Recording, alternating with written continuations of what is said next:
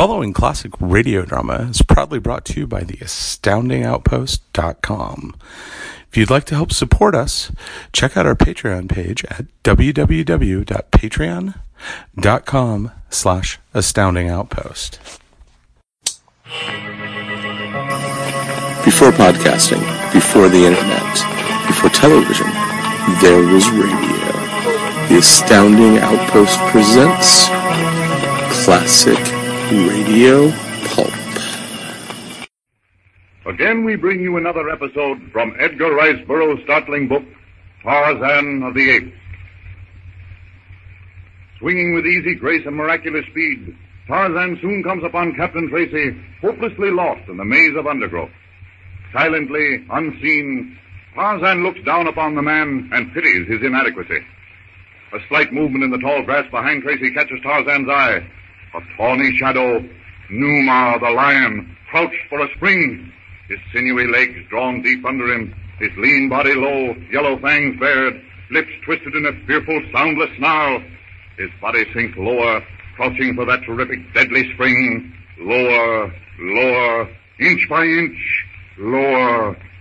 In a moment there'll be a roaring snarl, a mangled body. Lower, lower. With swift, steady fingers, Tarzan snatches an arrow from his quiver, fits it into the bowstring. With bow pulled taut, Tarzan waits.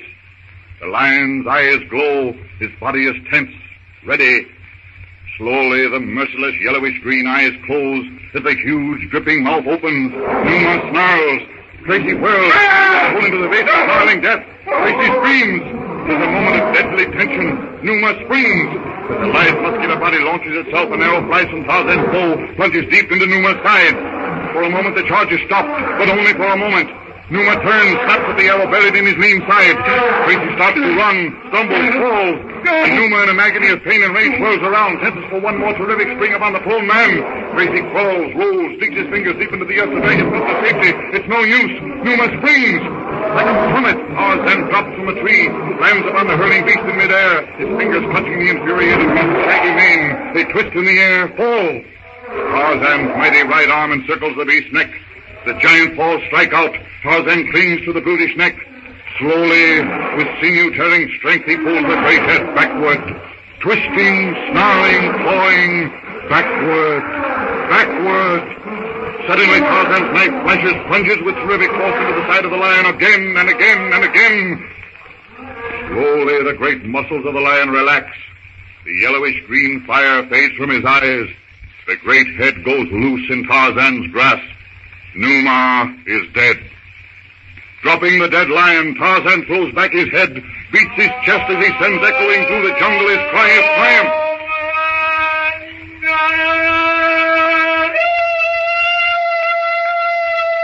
The cry of the victor. Tarzan, the mighty hunter, has made a kill. Thanks. Thanks, old man. You, you saved my life. It was, well, all but unbelievable. My name's Tracy. Numa Bundolo Tarmangani. Tarzan bundle Bundolo Numa. Numa Bun. I, I don't understand.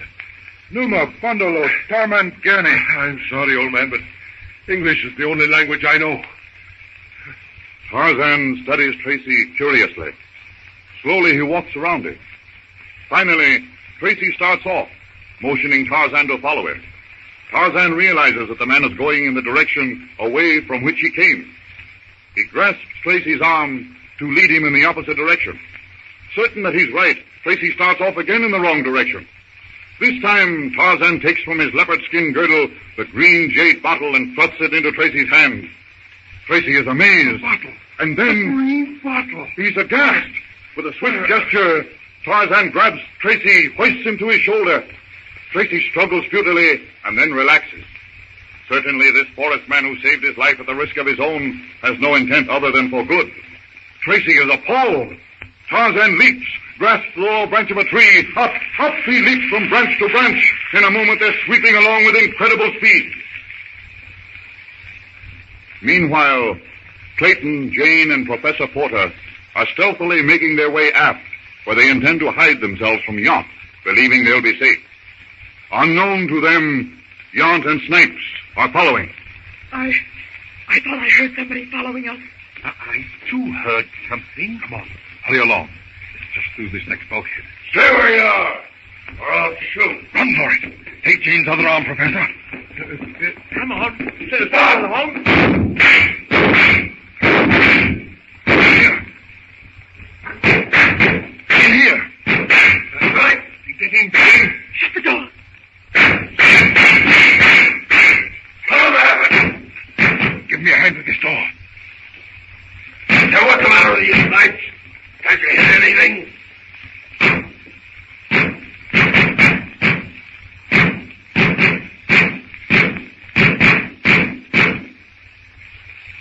Well, they might it.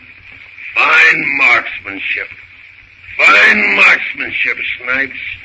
Them 45s ain't so easy to handle. Ah, you couldn't hit him with a machine gun. And what are we going to do?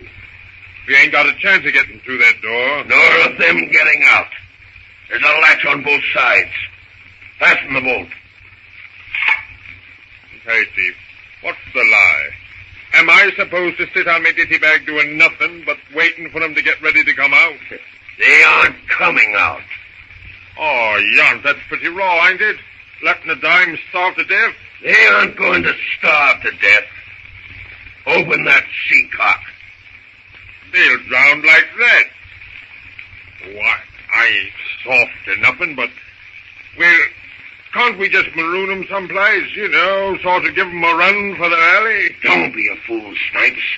With them alive, our name will be carved on every gallows in the country. If we get them out of the way, get the treasure, scuttle the old tub, we're away clean. Sure. That's all right for the guy in the old geezer. But what about the dime? Jan, that is... When I want any suggestions from you, Snipes, I'll ask for them. Crack that valve and come on. I want to get ashore and hunt down Tracy. I stuck my head in the noose for a treasure, and I'm not going to be cheated out of it. Nobody ever cheated you out of nothing yet, Jan. But if you side turn it, I'll turn it. Turn it.